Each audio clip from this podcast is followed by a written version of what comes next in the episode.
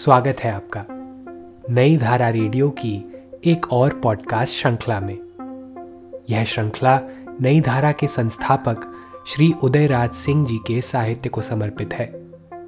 इस पॉडकास्ट में आप सुनेंगे उदयराज जी द्वारा लिखी कहानियाँ, संस्मरण व लेख। सुनना ना भूले, नई धारा रेडियो पर।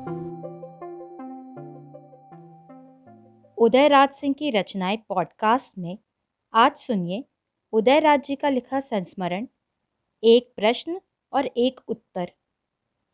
हिंदी की महान कवियत्री महादेवी वर्मा से मेरी पहली मुलाकात सन बयालीस में इलाहाबाद में हुई थी, जब मैं उन्हें अपनी प्रथम पुस्तक नवतारा भेंट करने गया था। तब तक महादेवी जी अपनी ख्याति के उच्चतम शिखर पर पहुँच चुकी थीं और उन दिनों आप प्रयाग महिला विद्यापीठ की प्राचार्य के पद पर सुशोभित थीं। विद्यापीठ के ही प्रांगण में मैं उनके दर्शन करने गया था। मेरे साथ मेरे शिक्षक जानकी सहाय भी वहाँ गए थे। यूँ तो जानकी बाबू सूर्यपुरा स्कूल में ही अंग्रेज़ी के शिक्षक थे, मगर इलाहाबाद से उनका पुराना संबंध है और वो अक्सर वहाँ जाते हैं। जानकी बाबू उर्दू के अच्छे शायर हैं। और हिंदी की महान कवित्री से मिलने की उनकी इच्छा बहुत पुरानी थी। आज जब उन्हें ये सुअवसर मिला तो मेरे साथ जाने को झट तैयार हो गए। निर्धारित समय पर हम विद्यापीठ के प्रांगण में पहुँच गए। उनके कमरे के बाहर हमारा स्वागत उनकी एक काली दाई और एक काली बिल्ली ने किया।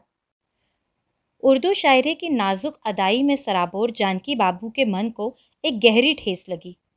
कला और सौंदर्य शास्त्र के इस महान कलाकार के घर में सौंदर्य की ऐसी अवहेलना को देखकर वो भिन्ना उठे। शिवाजी, आप हमें कहाँ उठा लाए? भला हिंदी साहित्य में सुंदरता की, रूप की यही गति होती है? कहाँ मैं नाजुक ख्याली की खोज में यहाँ आया था और कहाँ आपने दो बदसूरत शक्लों से मेरी मुठभेड़ करा दी? तो मैंने टोका, जानकी बाबू, आज आप फिर उसी रंग और रूप में उलझ गए? आवरण की बाकी तिरछी अदा पर तो आप रिझते हैं, मगर इस चिलमन की ओट से जो सौंदर्य, जो लावण्य झाँक रहा है, उस तक आप पहुँच नहीं पाते। जो शाश्वत है चिर नवीन है चिर युवा उसकी ओर तो आपकी दृष्टि नहीं जाती। बस, जो कल मुरझा जाएगा, उसी में चिर नवीनता चिर युवापन आप ढूंढ रहे हैं। महादेवी जी युग युगांत की कवयित्री हैं, सत्यम शिवम सुंदरम की उपासिका हैं। आपने उन्हें अभी पहचाना नहीं। देखिए, बुलाहट आ गई। झट चलिए, पहले उनका आशीर्वाद ले लें, फिर आपसे बातें होंगी। हम झट अंदर चले गए। प्रणाम पाती के बाद मैंने अपना परिचय उन्हें दिया। जानकी बाबू से भी मिलाया। पुस्तक भी भेंट की। और फिर काफ़ी देर तक उनसे हमारी बातें होती रहीं। इसी बीच वो काली बिल्ली कई बार चक्कर लगा गई और वो परिचायिका चाय नाश्ता भी रख गई।